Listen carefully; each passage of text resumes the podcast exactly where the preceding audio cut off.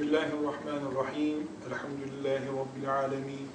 Ve sallallahu ve sellem ala seyyidina Muhammed ve ala alihi ve sahbihi ecma'in. Riyaz-ı Salihin'den ellinci hadis-i şerifi okuyacağız. Şimdi hadis-i şerifin önce metnini teberrüken okuyalım, sonra da tercümesini hafız kardeşimiz okusun. Buyurun. Bismillahirrahmanirrahim. An Ebi Hureyre radıyallahu anhu kal, kal Resulullah sallallahu aleyhi ve sellem, ma yezalul belâ'u bil mu'mini vel mu'mineti fi nefsihi ve veledihi ve malihi hatta yelkallaha teâlâ ve ma aleyhi khati'atun. Ravahu Tirmizi. Ebu Hureyre radıyallahu anh'den rivayet edildiğine göre Resulullah sallallahu aleyhi ve sellem şöyle buyurdu. Erkek olsun, kadın olsun, mümin Allah'a günahsız olarak kavuşuncaya kadar kendisinden, çoluk çocuğundan, malından bela eksik olmaz. Sadaka Resulullah sallallahu aleyhi ve sellem. Vücudumuz, çoluk çocuğumuz ve malımız. Çocuk, çoluk çocuğumuz, malımız, vücudumuz. Bu üç şey imtihan oluşumuzun, Allahu Teala'nın bizi imtihan etmeyi murad ettiği en uç noktadaki imtihan noktalarımız bizim. Bu üç noktada erkek veya kadın, herhangi bir mümin sıfır sorunlu yaşamaz. Muhakkak ya kendisinde bir sağlık sorunu olur veya çocukları üzerinde bir sıkıntısı olur veya malla ilgili bir sıkıntısı olur. Bu ne zamana kadar? Rabbine kavuşuncaya kadar. Çünkü dünya imtihan yeri. Bu imtihan ya bedenlerimizde olacak, ya malımızda olacak, ya zimmetimizde, kimliği bize zimmetli olarak bulunan çoluk çocuğumuz ve ailemiz üzerinde olacaktır. Bu dertler biri gelir, biri gider tarzda olur. Biri gelir otuz sene, kırk sene sürer, imtihanı devam eder tarzda olur. Hepsi bir anda olur. Ummadığımız zaman olur. Beklemediğimiz anda, beklemediğimiz kimselerden olur. Tabii afet şeklinde gelen olur. Bir düşmanlığın sonucu olarak üzerimizde kalanı olur. Ama her halükarda mümin, malından, çoluk çocuğundan ve bedeninden muhakkak imtihan edileceğini ve bu imtihanın Allah'a kavuşuncaya kadar devam edeceğini bilmelidir. Peki sadece bunlar mı imtihan noktaları? Hayır. Ama en uç noktada, insanın gözünde en çok görülen zeminde mal vardır, çoluk çocuk vardır ve beden vardır. En çok bunların üzerinde, en çabuk bunların üzerinde hissedilebilir. Başka hadis-i şeriflerde göreceğiz. Başka sıkıntıları da olabilir müminin. Ancak bu hadis-i şerif çok hoş bir kelimeyle noktalanıyor. Ne diyor Efendimiz sallallahu aleyhi ve sellem? Allah'a günahsız olarak kavuşuncaya kadar. وَمَا عَلَيْهِ خَطِيئَةٌ. Bu sıkıntılar devam ediyor. Ne zamana kadar devam ediyor? Allah'a günahsız kavuşuncaya kadar. Nasıl oluyor? Sıkıntılar çekiyorum ve Allah'a günahsız kavuşuyorum. Çünkü bir mümin bedeninden sıkıntı çektiği zaman,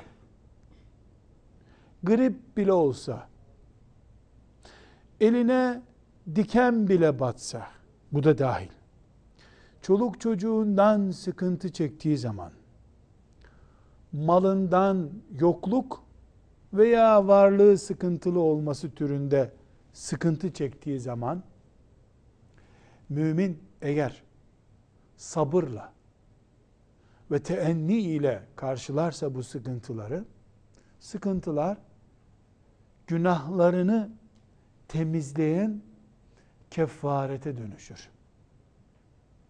Böylece bir hafta grip yatan mümin, bir hafta sonra kalktığında şu kadar günahından da temizlenmiş olur. Çocuğunu hastanelere taşıyan bir mümin, gece çocuğu ateşli olduğu için uykusuz kalan bir mümin, çocuğunun hastalığını gideremediği için bunalan bir anne, çocuklarına rızık temin etmekte zorlanan bir mümin, malı çalınan bir mümin veya herhangi bir sıkıntıyla karşılaşan mümin, eğer sabır programını tahkik ettirirse, sabırla yaşayan bir mümin olursa, bu çektiği sıkıntılar onu üç gün yatakta, dört gün mesaide bırakabilir. Ama günahlarını temizler. O fark etmeden Rabbinin huzuruna kavuştuğunda yüzlerce binlerce günahla karşılaşması gerektiği halde musibetlere, belalara karşı sabırla ayakta durduğu için, musibetler onu bataklığa çekmediği için, imtihanlar onu yıldırmadığı için, gece çocuğu uykusuz bıraktığı halde onu sabah namazını kaçırmadığı için,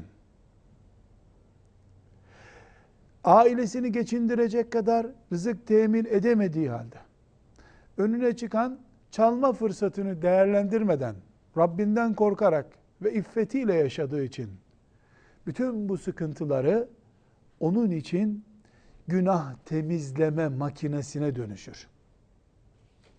O Rabbine gider, defterindeki günahların silindiğini görür. Belki o, tövbe etmeyi bile hatırlamadığı günahları kendiliğinden gider. Bunun nedenini de nereye bağlıyor sallallahu aleyhi ve sellem Efendimiz? Başına gelen sıkıntıların karşısında sabırlı, mümin vakarıyla yaşamasına bağlıyor. Demek ki sabretmesi halinde mümin, başına gelen sıkıntıları bile bir sevap makinesine dönüştürebilir. Ancak burada üzerinde günah kalmaz deyimi kul haklarını ihtiva etmiyor. Bunu defalarca hatırlatılmış gibi bilmiş olmamız lazım. Bu tip hadislerde şunu yapanın günahları dökülür, şöyle yapanın günahlarını Allah affeder tarzındaki hadis-i şerifler, ki bunlar pek çoğu sahih hadis-i şeriflerdir. Nitekim bu da Tirmizi'nin rivayet ettiği sahih bir hadis-i şeriftir. Benzerleri zaten diğer hadis kitaplarında da var. Bunlar kul haklarını ihtiva etmezler. Yıllarca müzmin bir hastalıktan hastanede yatan bir müminin Allah'a ait olan binlerce günahından kurtulması mümkündür. Ama gençliğinde izinsiz kopardığı bir armudun sahibinin hakkından kurtulması mümkün değildir. Bir armut izinsiz koparıldığında kul hakkıdır.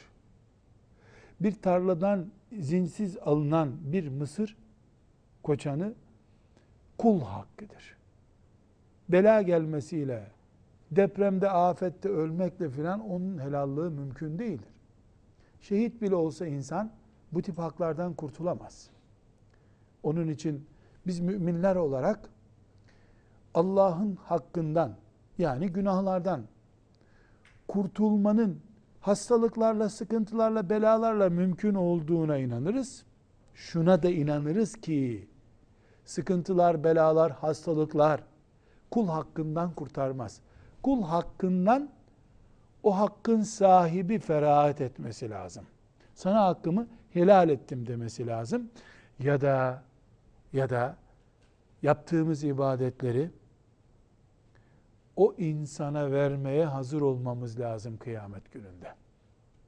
İzinsiz bir armudu aldığımız tarlanın sahibiyle kıyamet günü helalleşilecek.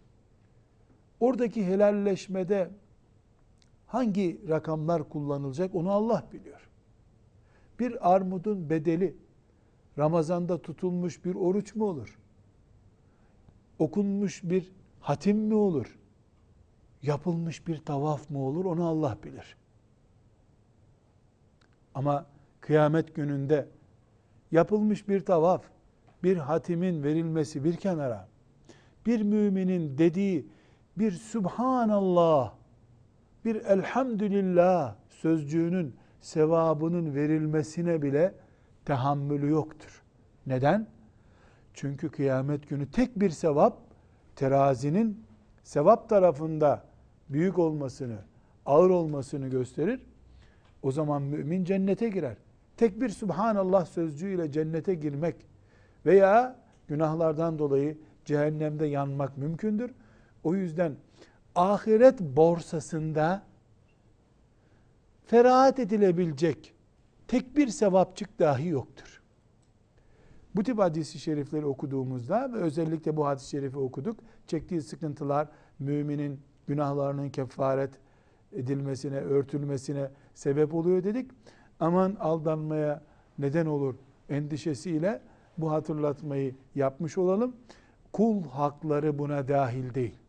Mesela hac, annesinden doğduğu gibi bir mümini günahsız hale getirir.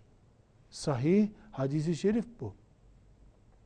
Mesela Kadir gecesi, ihya edildiği zaman hadis-i şeriflerdeki ölçülerle, yaygın uygulamalarla değil, hadis ölçüleriyle, Resulullah sallallahu aleyhi ve sellem ashabının yaptığı gibi, Kadir gecesi ihya edildiği zaman, bir müminin şu kadar sene ibadet etmesi kadar sevap kazandırır, günahına kefaret olur, doğru, kul hakları hariç. Yine bir armut hariç, yine bir mısır koçanı hariç. Onlar helallikle, sahibine iade edilmesiyle mümkündür. Bir kurşun kalem bile birisinden izinsiz olarak alınmışsa, o kurşun kalem bile iade edilecek. Değerinin az veya çok olması artık bir anlam ifade etmiyor. Bir başka hadis-i şerif var önümüzde. Yine İmam Buhari'den rivayet edilmiş bir hadis-i şerif bu. Ve bir sahabinin, bir sahabinin e, had, nasıl e, sabrı uyguladığını veya bize bugün sabır için bir örnek, biz de onu kopyalayalım, biz de öyle yapalım denecek bir örnek bu hadis-i şerifte var. Şöyle yarım sayfa kadar uzun bir hadis-i şerif. Onu hafız kardeşimiz okusun, dikkatlice dinleyelim. Sonra da üzerinde mütalaamızı yapalım. Buyurun. Bismillahirrahmanirrahim. Abdullah ibn Abbas radıyallahu anhuma şöyle dedi. Uyeyne ibn-i Hisn Medine'ye geldi ve yeğeni Hur ibn Kaysa misafir oldu. Hur, Hazreti Ömer'in danışma meclisi üyelerindendi. Zaten genç olsun, yaşlı olsun alimler Hazreti Ömer'in danışma meclisinde bulunurlardı. Bu sebeple Uyeyne, yeğeni Hur ibn Kaysa, yeğenim senin devlet başkanı yanında önemli bir yerin vardır. Beni kendisiyle görüştür dedi. Hur Ömer'den izin aldı. Uyeyne Ömer'in yanına girince, ey Hattaboğlu, Allah'a yemin ederim ki bize fazla bir şey vermiyorsun. Aramızla, aramızda adaletle de hükmetmiyorsun dedi. Ömer hiddetlendi. Uyeyne'ye ceza vermek istedi. Bunun üzerine Hur, ey müminlerin emiri, Allah peygamberine affı seç, iyiliği emret, cahilleri cezalandırmaktan vazgeç buyurdu. Benim bu amcam da cahillerdendir dedi. Allah'a yemin ederim ki Hur bu ayeti okuyunca Ömer Uyeyne'yi cezalandırmaktan vazgeçti. Zaten Ömer Allah'ın kitabına son derece bağlı idi. Burada ashab-ı kiramın büyüklerinden Ömer bin Khattab radıyallahu anh'ın sabır gereken bir yerde nasıl sabrettiğini görüyoruz. Olayı şu şekilde yeniden düşünelim. Medine'deyiz. İslam devletinin fetih üstüne fetihler gerçekleştiren ve bu fetihler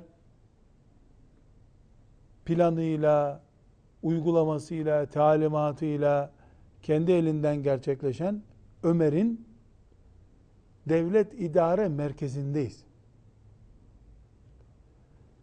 Ve danışma meclisi toplantısı gibi bir toplantıdalar.